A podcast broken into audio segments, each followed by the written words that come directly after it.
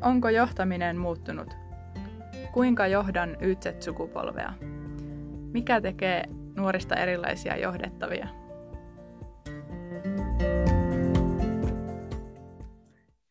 Mikäs näkökulma Mirva meillä tänään on johtamiseen? Niin, nyt me taidetaan olla taas yhdessä aika tärkeässä ja ajankohtaisessa ytimessä, eli hyvinvoinnissa. Ehdottomasti. Ja lähdetään katsomaan sieltä niin kuin nuorten hyvinvoinnin kannalta ja mitä se työhyvinvointi, mihinkä se vaikuttaa kaikkialle. Ja mitä mm. siihen ehkä voitaisiin johtamisen keino saada mm. Kyllä. Ja, ja onneksi meillä on niin mukava kuin sunkin kanssa on aina rupatella kahdestaan Hilkka. Mm. Mutta tota, meillä on tänään myös niin kuin vieras, joka on, on perehtynyt asiaan ja tekee ihan, miten sen sanoisi, kädet kyynärpäitä myöten savessa töitä myös sen asian eteen. Että kutsutaanko vieras mukaan? Kutsutaan. Tervetuloa Saara mukaan meidän podcastiin ja kerrotko vähän itsestäsi? Kiitos todella paljon. On tosi mukava olla täällä teidän vieraana ja tässä tärkeiden aiheiden parissa keskustelemassa. Mä olen siis, äh, olen Saara Rantanen ja olen ratkaisukeskeinen lyhytterapeutti. Instassa mä kuljen nimellä milleniaali, milleniaaliterapeutti siitä syystä, että aika paljon tulee tehtyä töitä milleniaalin kanssa ja milleniaalin hyvinvoinnin aiheiden parissa. Mm. Niin, ja tota- sehän meitä just kiinnostikin, että on vähän samanlainen tämä tausta tässä. Kyllä, kyllä, juuri näin. Joo. Joo. No, miltä se näyttää se milleniaalien työhyvinvointi? Miltä se näyttäytyy sulle tai yleisesti? Mm. Niin kuin, mitä tilastot kertoo? No, tilastothan kertoo aika, aika karua faktaa, että ähm, Kaisa Jaakkola jo 2018 linjasi siitä, että 50 prosenttia työikäisistä kärsii jatkuvasta väsymyksestä. Ja sitten jos katsotaan Ähm, mielenterveysperusteisten sairaslomien kasvua, niin se on jopa 43 prosenttia vuodesta 2016 lähtien, että siellä on tapahtunut hurjaa kasvua. Ja alle 35-vuotiaiden tämmöisistä mielenterveysperusteisista työkyvyttömyyseläkepäätöksistä, niin kolme, tai kolme neljästä on siis tämmöisiä mielenterveysperusteisia, että, että tota, kyllä tilastot kertoo meille aika huolestuttavaa mm. huolestuttavaa ja karua faktaa ää, nuorten mm. jaksamisesta. Niin. Mm. Onko siellä, että työelämä ko- koetaan vaativaksi vai eikö se täytä omia vaatimuksia? Tai minkä, minkälaisia asioita sillä on taustalla? Niin. tutkijat on listannut sinne oikeastaan kaksi, kaksi syytä. Eli yksi on, ensimmäinen on asennemuutos, eli ollaan tietoisempia mielenterveydestä ja mielen hyvinvoinnista. Ja, ja siitä on vähän poistunut sitä stigmaa, eli uskalletaan mm. sanoa, että, että hei, että mä en voi oikein hyvin, ja uskalletaan myös tutkia sitä omaa tilannetta. Ää, aikaisemmin myös aikaisemmin oli myös semmoista, että, että monet vaikka saattoi tunnistaakin, että on väsymystä tai alakuloisuutta tai muuta, niin sitten ne puettiin tuki- ja liikuntaelinsairauksiksi ja ne päätyivät tilastoon sellaisinaan. Että okay. tässä, on myös, tässä on myös tämmöinen mun mielestä ihan positiivinen kuitenkin tämmöinen taustailmiö, että uskalletaan puhua näistä enemmän ja niistä uskalletaan liputtaa ja sanoa ja tuoda niitä esiin. Ja toinen on sitten kyllä niin kuin just työelämän muutos, niin kuin sanoitkin, että meidän yhteiskunta on modernisoitunut hyvin nopeasti, jopa yhden sukupolven aikana. Eli tapa tehdä töitä ja tapa viestiä ja tapa viettää vapaa-aikaa on muuttunut hurjasti. Ja, ja tota, me ollaan aika kovassa semmoisessa jatkuvassa vaade- ja ärsyketulvassa ihan työssä ja vapaa-ajalla, että, että tota, mm. se on myös, että on hyvin hektistä. Joo, kyllä se varmasti on, on juuri, juuri noin, että tavallaan se työelämä itsessään on jo niin monen kirjavaa.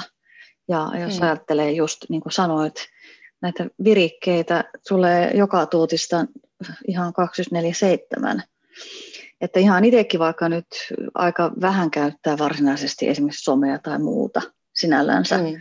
verrattuna varmasti esimerkiksi nuorempiin tai moniin, niin, niin kokee niin kuin aika nopeastikin, miten uuvuttavaa se ihan on sitten omalle jotenkin keskittymiskyvylle se, että jos koko ajan tulee jostain jotain. Joo. Että, että se varmaan on niin kuin yksi hyvin konkreettinenkin asia, mikä vaikuttaa meihin kaikkiin. Joo, juuri näin. Työterveyslaitoksen tutkija Johanna Kuroma muun muassa puhuu tällaisesta multipresen strategiasta, joka me ollaan kehitetty, jotta me pysyttäisiin tässä, tässä niin kuin, työelämän vauhdissa. Ja sillä tarkoitetaan sitä, että vaikka istutaan palaverissa, niin saatetaan vastailla sieltä lasten koului Vilmaviesteihin tai toisaalta jos ollaan kaverin kanssa lenkillä iltaisin, niin sieltä saatetaan laittaa vielä joku kuittaus työsähköpostiin tai sopia huomisen palaveriaika. Hmm. Eli tavallaan, ähm, tavallaan yritetään, yritetään vähän niin kuin saada kaikkea ja tehdä monia asioita samanaikaisesti. Ja tietysti siinähän on tehokkuusnäkökulmasta, niin se on, se on tehokasta ja siinä ehtii tehdä paljon, mutta mutta samalla se altistaa sitten väsymykselle ja, ja tota, se palautuminen heikkenee. Siinä on tämmöinen kaksiteräinen miekka. Mm. Ehdottomasti tunnistan tuon, tuon strategian, että yritetään tehdä monenlaista samalla kertaa, että, että se Joo. näkyy kyllä siinä. Että... Mm, joo, varmasti varmaan jokainen meistä allekirjoittaa se, että ainakin yhdesti ehkä on ollut kokouksessa ja tehnyt samalla jotain muuta.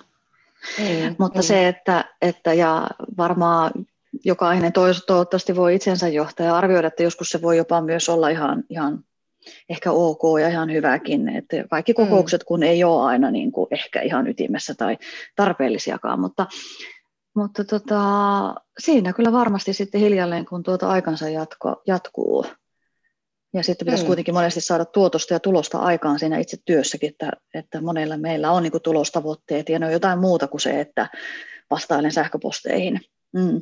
Joo, niin, kyllä. Niin, niin kyllä siinä varmasti altistuu sitten jo vähän, vähän niin kuin muillekin, muillekin seurauksille kuin vain niin kuin turhautumiselle tai keskittymishäiriö, häir, siihen, että keskittyminen häiriintyy, että on sitten jo ihan uupumukseen asti mennään. Mm, joo, kyllä.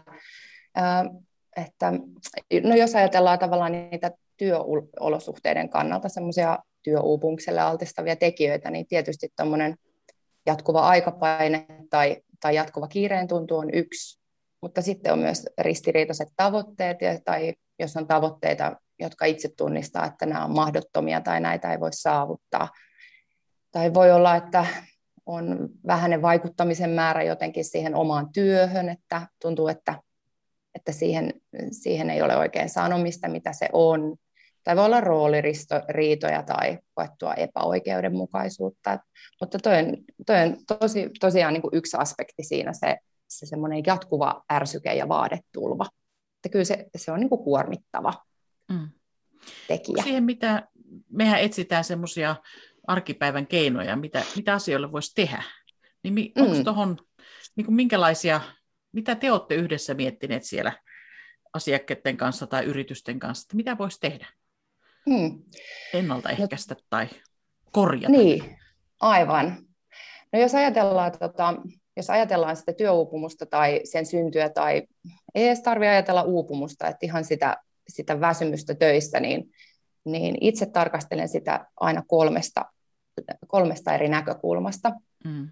Eli kaksi niistä liittyy ihmisen ihmisen sisäisiin, sisäisiin asioihin ja toinen sitten tähän työsuhteeseen tai olosuhteisiin. Ja ne kaksi ensimmäistä on siis sisäiset säännöt ja käyttäytyminen, eli, eli voidaan tutkia niitä, niitä ihmisen sisäisiä sääntöjä, että onko siellä kovin jäykkiä ja vaativia malleja tai jotain ajatuksia, että minun pitäisi, minun pitäisi tehdä tämä tai minun pitäisi aina saada työt päätökseen tähän aikaan mennessä, tai kaikki työt pitäisi saada tehtyä, ja minun pitäisi suorittaa nämä, jotta esimies olisi tyytyväinen. Eli voidaan tutkia, että onko siellä, onko siellä tällaisia ajatus- tai mm-hmm.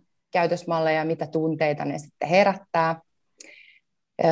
Toinen asia, mitä, mitä sitten tutkaillaan asiakkaiden kanssa, on käyttäytyminen, eli, eli millä, tavalla, millä tavalla vastataan niihin kehon stressireaktioihin – millä tavalla vastataan kiireeseen, tehdäänkö esimerkiksi niin, että kun ylitöitä alkaa olla, että jätetään harrastuksiin menemättä, lopetetaan tauot ja venytetään työpäiviä, joka aloittaa semmoisen aika ikävän noidankehän.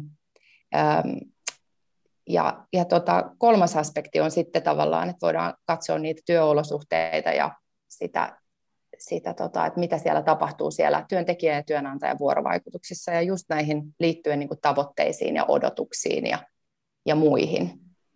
Ja tota, nyt kun sä ö, kysyit näitä käytännön neuvoja, mm. mitä asiakkaiden kanssa on nyt sitten pohdittu ja tehty, niin, niin, niin tota, Työterveyslaitoskin julkaisi tuossa marraskuussa semmoisen hyvinvointia työstä 20, 2030, semmoisen skenaario, analyyseihin perustuvan raportin, eli millaista meidän työelämä oikein tulee olemaan tulevaisuudessa. Ja siellä nostettiin aika isoksi asiaksi tämä nimenomaan tämmöinen ylikuumentuminen ja nähtiin, että tämä ärsyke ja vaadetulva vaan kasvaa. Ja sieltä annettiin yksilöille selkeä toimintaohje, että priorisoi ja karsi. Ja mä oon myös hyvin samoilla linjoilla ää, asiakkaiden kanssa toimiessa, että tästä me yleensä lähdetään liikkeelle ja mm. katsotaan, että, että onko siellä jotain, mitä voisi priorisoida ja karsia. Ja se on varmasti niin kuin se ohjenuora ihan kaikille, että, että tota, sen sijaan, että kysyy, kysyy, että miten saan tehtyä nämä molemmat, niin voisi kysyä, että kumpi näistä on tärkeämpää juuri nyt. Mm. Mm. Tuohan on sitten taas pätee sinne yrityksenkin, jos miettii, tai yhteisöön, niihin tavoitteisiin. Mä ainakin näen tuossa semmoisen, että priorisoi, karsi. Et jos me ei pystytä tällä väellä tekemään näitä, niin mitä me, mitä me tehdään sitten? Joo, kyllä, juuri näin. Mm. Ja sitten toinen, niin äh, toinen, niin kuin tuossa alussa just sanoinkin, että on mukava ollut tämä asennemuutos huomata ja se, että mielen hyvinvointia on tunnistettu tärkeäksi, sitten on alettu nostamaan esille ja, ja tota, myös yrityksissä nykyään tunnistetaan, että, että ne voittavien yritysten työntekijät voi hyvin ja siihen halutaan panostaa. Ja, mm. ja tota, tässä myös niin kuin, yrityksiin, niin mä toivoisin, että mm, tai ohjeistankin, että on hyvä olla niitä selkeitä toimintamalleja, että jos työntekijä liputtaa tällaisesta haasteesta tai sanoo, että on väsymystä tai tämä työ ei nyt oikein tunnu omalta tai näin, niin, niin että siellä on sitten, että mitä sitten seuraavaksi tehdään ja myös niin kuin teillä aikaisemminkin podcasteissa on nostettu esiin, että myös sitten esimies tietää, että mitä tehdään eikä jää yksin sen, sen asian mm. kanssa, että, että joku tulee pintauttamaan huolensa ja ja tota, sitten miettiä, että miten tässä nyt itse alkaa coachiksi tai terapeutiksi vai mitä, mikä mun rooli oli ja mitä pitää tehdä.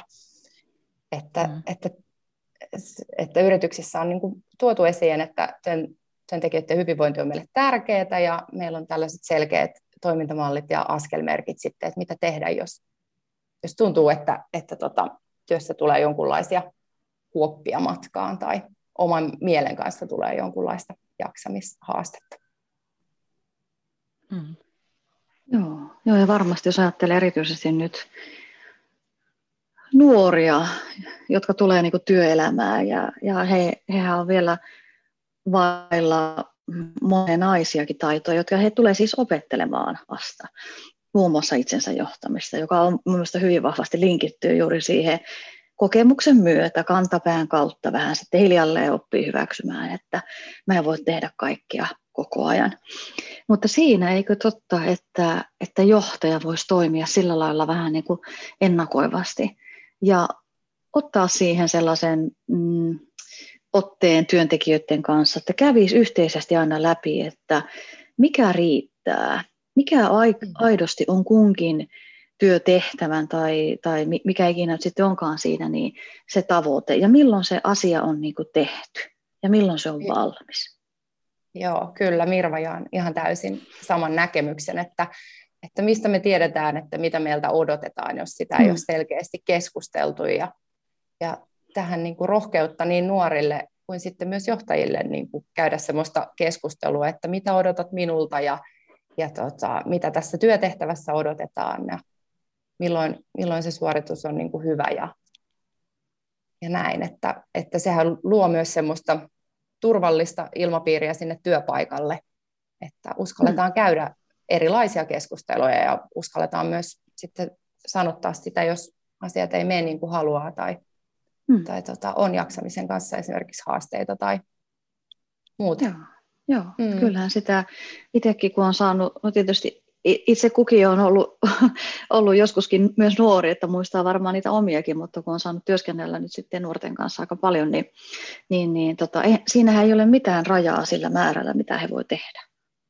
Mm. Ja, ja, ja siihen ei niin riitä se, että siinä pitää olla niin hyvin konkreettinen se, että nyt tämä on valmis ja nyt tätä ei enää tehdä.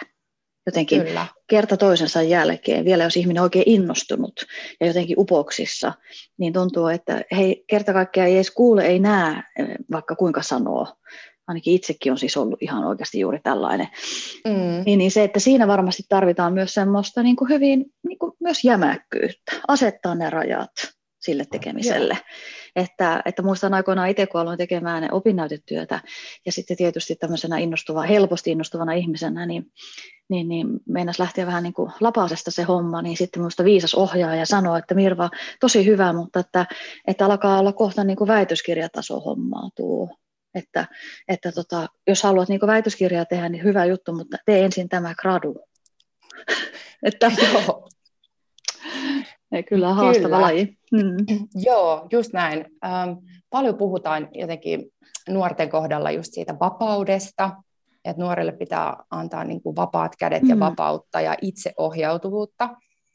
Mutta mä näen, että siinä on, ähm, siinä mennään helposti just tämmöiseen, tai ajatellaan jotenkin, että se on sitten ihan loputonta se vapaus, ja sitten siinä unohdetaan, että, että ihminen ei tyhjää vasten pysy terveenä, että mm. vapaus on kuitenkin niin kuin vapautta rakenteissa ja rakenteita vasten.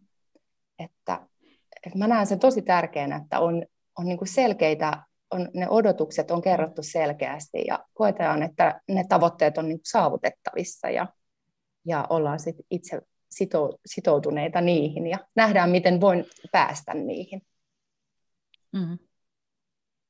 Ja siinä varmaan ainakin, mitä meillä on tullut myöskin, että se keskustelu, jatkuva keskusteluyhteys, se, se palautteen anto siinä, vaikka on se vapaus tehdä, mm. niin sitten, että siinä olisi kuitenkin se, se niin kuin lähijohtajan kanssa se keskusteluyhteys. Että ei ihan anneta vaan, että no puolen vuoden päästä katsotaan, mitä olet tehnyt, vaan että saisi sitä palautetta. Mm. Joo, kyllä, kyllä. Tuntuu, että se, se nousee myös näissä keskusteluissa just usein esiin, että se se ei ehkä ole enää tätä päivää, että on puolen vuoden välein se kehityskeskustelu, jossa sitten puoli ja toisin sanotaan, että mikä on hyvin ja mitä pitäisi kehittää, vaan että nuoret toivoo semmoista jatkuvaa viikoittaista, voi olla epäformaaliakin niin kuin keskustelua mm. ja palautetta, että, että miten menee ja, ja tota, mitä seuraavaksi. Kyllä. Ehdottomasti. Ja sitten nyt tuli mieleen, että minkälainen käsitys, mitä me ollaan paljon mietitty, että kun me, meillä on puhuttu, mitä se palaute on, mitä kukin kokee palautteena, mm. niin siihen on hirmu, hirmu erilaisia näkökulmia. En tiedä, oletko törmännyt siihen samaan, että sieltä ei oikein tiedetä, ei ehkä osata edes sanoa, mitä mä haluan, että kun mä haluaisin enemmän sitä palautetta, mutta mitä se on? Niin, tarkoitatko nyt just niin kuin nuoren näkökulmasta? Nuoren näkökulmasta, niin. Onko tullut sieltä, niin kuin, vai näkyykö se sitten, mm. osataanko sitä sanoa? Äh, niin, mun työssä ehkä näkyy sitten enemmän just se, että siellä on selkeästi ehkä semmoisia just vuorovaikutushaasteita tai, tai tota, voi olla väärinymmärryksiäkin aika paljon. Mm. Että tota, ei, ole, ei ole vaan löydetty yhteistä kieltä, kieltä millä toimia. Ähm, mutta jos, jos ajattelee niin nuoria, nuoria työelämässä, niin hän kokee, tai ehkä mä yleistäisin niin, että, että he kaipaa paljon palautetta siitä, että miten he itse voisi kehittyä. Että siinä on aika semmoinen individualistinen näkemys ää, siihen omaan kehittymiseen. Ää, että tota, mm, hmm. Voi olla, että kaipaavat esimieheltäkin semmoista aika valmentavaa otetta. Kyllä, kyllä. Joo. Se on tullut, hmm on tullut meilläkin, kun on tehty hankkeessa erilaisia kyselyjä sekä niin kuin yrityksiin, mutta sitten myös esimerkiksi niin kuin opiskelijoille. Mm. Niin semmoista vähän niin kuin coachaavaa. Ja se tietysti sitten, jos pelataan sinne johtamiseen sitä ja ajatellaan johtajia, joista kuitenkin edelleen ainakin jokin osa ei itse ole esimerkiksi milleniaaleja, eli on, on vähän vanhempaa ja on totuttu tietyn tyyppiseen. Niin mm. voihan siinä olla myös sitten vähän kysymystä, että no mitä ihmettä mun täytyy tässä alkaa nyt niin kuin kaiken, kaiken muun lisäksi vielä valmentamaan. Mutta se, että mm että kyllähän se varmaan kuitenkin, jos valmentamistakin ajattelee huippuvalmentajia, niin hehän ei varsinaisesti itse tosiaan mitään tee. He vain niin kuin sanottaa ja kysyy, auttaa mm. niin kuin sitä pelaajaa ikään kuin itse mm. löytämään sen ratkaisun. Että, että sekin voi olla myös sitten sinne johtamisen puolelle ja joissakin tapauksissa vähän pelottava sana että no nyt sun pitäisi kuule alkaa coachaamaan, että mm. ehkä meidän pitäisi niin ajatella myös sitten jotenkin, että miten me sanotetaan myös se, että no mitä se valmentava johtaminen niin oikeasti, sanotaanko nyt vaikka niin minimissään on. Totta kai on varmaan niin aivan huikeita, jotka menee sitten jo todella syvälle, mutta veikkaanpa, että aika vähänenkin jo riittää. Joo, mä oon ihan samaa mieltä sun kanssa tuossa noin, että niin kuin just puhuttiin siitä jatkuvasta vaadetulvasta, niin, niin esimiehille tuntuu, että se on ihan loputon se vaateiden, mm. vaateiden tulva, että nyt pitäisi sitten olla vielä niin kuin coachaaja ja valmentaja. Ja mä en näe sitä, mä en kuitenkaan näe sitä niin, enkä, enkä ajattele, että, että esimiesten pitäisi oman työn, sen substanssitekemisen sekä sitten vielä sen ihmisjohtajuuden lisäksi jotenkin harjoittaa valmentaja ja coachaajan taitoja, että että ehkä voitaisiin puhua semmoisesta just niitä minimalistisista muutoksista, mitä siihen voisi tehdä. Ja, ja ihan semmoisia just, että niihin kahdenkeskisiin keskusteluihin, niin, niin tuodaan niitä vähän avoimempia kysymyksiä, että, että tota, just, että, että minkälaisia asioita haluat työssä saavuttaa ja minkälaisia asioita, mitkä asiat saa elämässä niin kuin koet, että on hyvin ja, ja tavallaan niin kuin jättää vähän tuommoisia avoimempia kysymyksiä ja hyväksyä sitten niitä nuorten vastauksiakin, mitä sieltä tulee, että, että miten ne on, niin kuin, sieltä voi tulla vähän minkä, minkälaisia sitten vaan. Mutta nimenomaan kannustaa jotenkin siihen omaan ajatteluun ja oman polun löytämiseen. Joo. Mm. mm. Kuuntelusta ollaan paljon puhuttu. Että pitäisi osata kyllä. kuunnella oikeasti. Mm. Ja olla siinä läsnä tilanteessa. Mm. Joo. Niin, kyllä.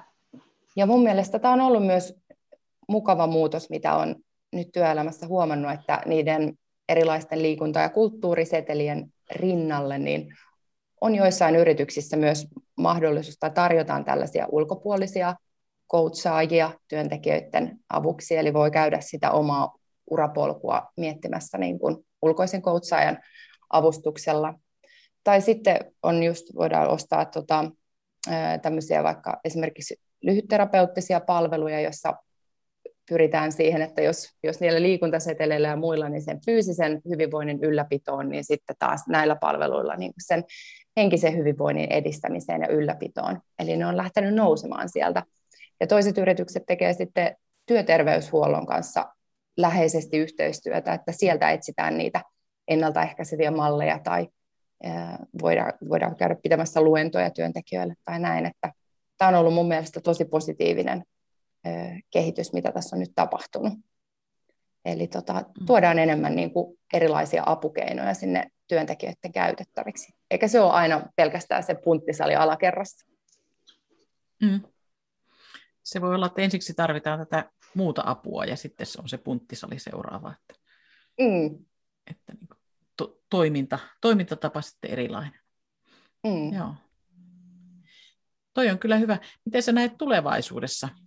Minkälaista toimintaa, niin kuin, mitä se, no niin kuin yleisemmässä kaavassa, mitä, mitä meidän pitäisi yleisesti ruveta puhumaan tai vielä tuoda esiin tai että me päästäisiin vielä parempaan työelämään. Sitten näiden, paljonko oli puhetta näistä, että YZ-sukupolvea on varmaan yli puolet jo töissä kuitenkin. Että Joo, niitä on noin puolet mm.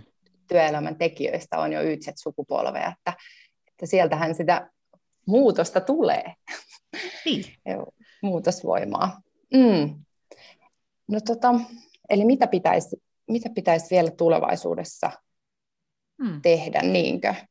Niin, tai millaisen tulevaisuuden näet? Mitä siellä, minkälainen olisi?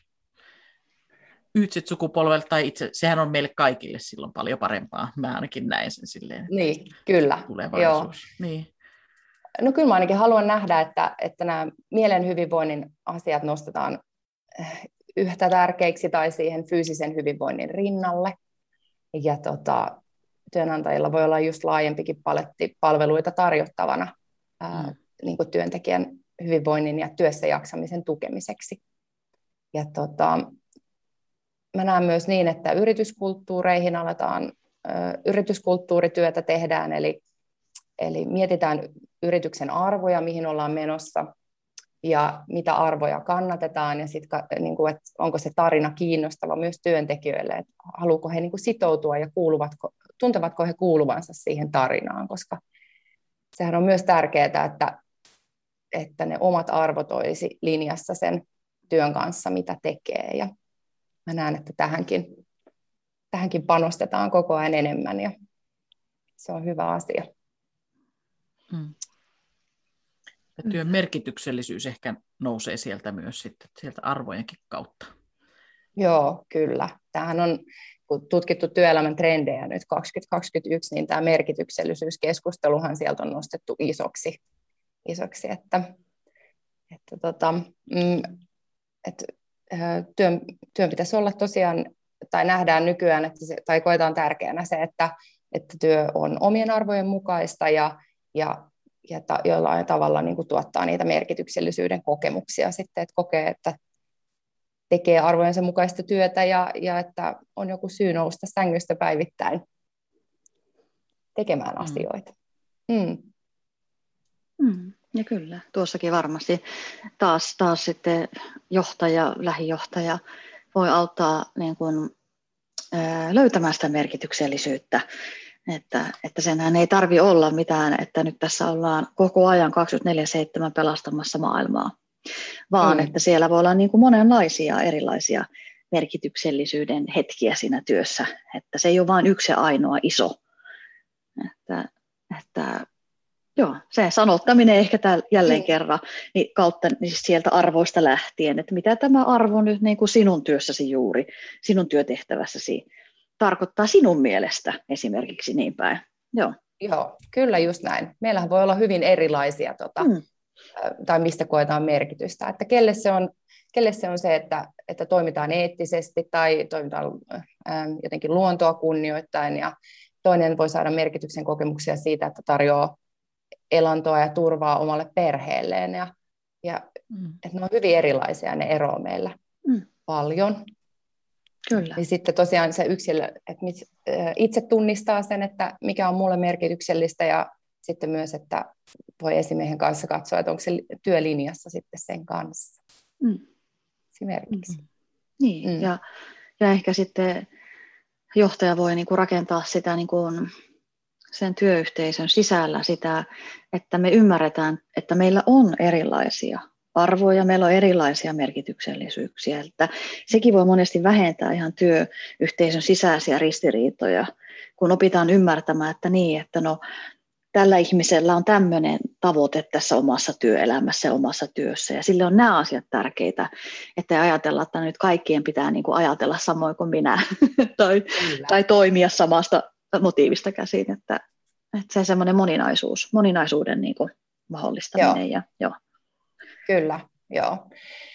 Ja yksilöiden kanssa työskennellessä, niin mä oon ollut iloinen siitä, että tämä on vaihtunut tämmöiseen merkitys, merkityksellisyys- ja arvokeskusteluun, kun kymmenen vuotta, mä sanoisin noin kymmenen vuotta sitten, niin, niin, niin tota, tänne rantautui tänne Suomeenkin semmoinen inhottava sana tuohon työkeskusteluun kuin intohimo mikä on niin kuin kau- kauhean kaunis ja kiva sana, mutta musta tuntuu, että silloin kymmenen vuotta sitten niin sitä niin kuin tuputettiin semmoisena mm. semmosena niin kuin työura, työurasuuntana, eli, eli mm. etsi mikä mm. on sinun intohimosi ja tee sitä työtä, mikä on sinun intohimosi. Ja se on mun mielestä niin kuin hirveän vaarallinen ja vaikea sana, koska se on hyvin, sitähän ohjaa, intohimohan ohjaa niin kuin energia ja tunteet. Mm. Kun sitten taas jos ajatellaan niin kuin merkityksellisyyttä tai, tai se, että kokisi jotenkin tarkoitusta sillä työllä, niin sitähän ohjaa syyt. Mm. Ja, ja se on niin kuin paljon parempi, äh, paljon parempi alusta jotenkin niin kuin perustaa se oma työelämä kuin semmoiselle niin kuin tunteiden räiskynnälle. Ja mä muistan, mä katsoin silloin tästä on nyt viitisen vuotta sitten, kun alkoi tulee tämä, että sitä intohimoa niin kuin dempattiin alaspäin, että ehkä ei se olekaan sittenkään se äh, ratkaisu kaikkeen ja kultainen kraalinmalja, niin mä katsoin semmoisen äh, TED keskustelun jossa tämmöinen amerikkalainen yliopistossa matematiikkaa opiskeleva nuori, niin, niin mietti sitä, että hänen intohimojaan on siis filosofiset keskustelut ystävien kanssa sekä karate – että tarkoittaako tämä nyt sitä, että hänen pitäisi alkaa tämmöiseksi munkiksi, tai joksikin näin, että se on, ja tä, tätä niin kuin se intohimokeskustelu mun mielestä just helposti vie väärään mm-hmm. suuntaan, mutta sen jälkeen kun hän alkoi miettimään sitä, että itse asiassa hänelle, hän kokee arvokkuuden kokemusta siitä, että hän saa auttaa muita, muita ja viedä niin kuin viestiä eteenpäin, niin sitten hän löysikin tästä opettamisesta sen työn, josta koki merkitystä, että että tästä vielä niin kuin tämmöinen nopea nosto, että mä oon iloinen tästä, että nyt viimein jotenkin keskustellaan, keskustellaan nuortenkin kanssa ja asiakkaiden kanssa, tutkitaan sitä omia arvoja ja sitä merkityksellisyyttä ja ollaan viime päästy vähän yli siitä intohimosta. Niinpä. Onneksi. Tuo oli kyllä jotenkin kyllä. todella helpottavaakin kuulla. Ei ole itse tullut ajateltuakaan sitä noin. Mm. Mutta monesti käynyt sitä keskustelua, ehkä niin kuin itsekin, kun ei ole, no on varmaan monesta asiasta tosiaan intohimoinen, mutta että ei ehkä niin kuin työelämässä ole ikinä tunnistanut, että tämä teema tai tämä ala tai tämä olisi just se. Ja jotenkin se intohimo on tosiaan, niin kuin sanoit, niin aika iso ja vähän vaarallinenkin sana. Siinä on aika paljon painetta tulee siitä, että, että mm. joo, Kyllä. Joo. Ja kyllä, toi on, että monien asiakkaiden kanssa tuota saatetaan miettiä, että, että että nuoret saattaa kokea siitä vähän painetta, että mä en Joo. ole tunnistanut, mikä mun intohimo hmm. on ja, ja miten mä en nyt tiedä, että mikä mun intohimo on ja mitä mun nyt pitäisi tehdä. Ja sitten se onkin Joo. hyvä, että mä yleensä siinä vähän rauhoittelen, että se on ihan normaalia, että ei, että ei meillä kaikilla edes ole välttämättä niin. mitään ei. intohimon kohteita, että, että lähdetään katsomaan tätä enemmän näitä sun arvoja, että onko se rehellisyys vai, vai mikä se voisi olla.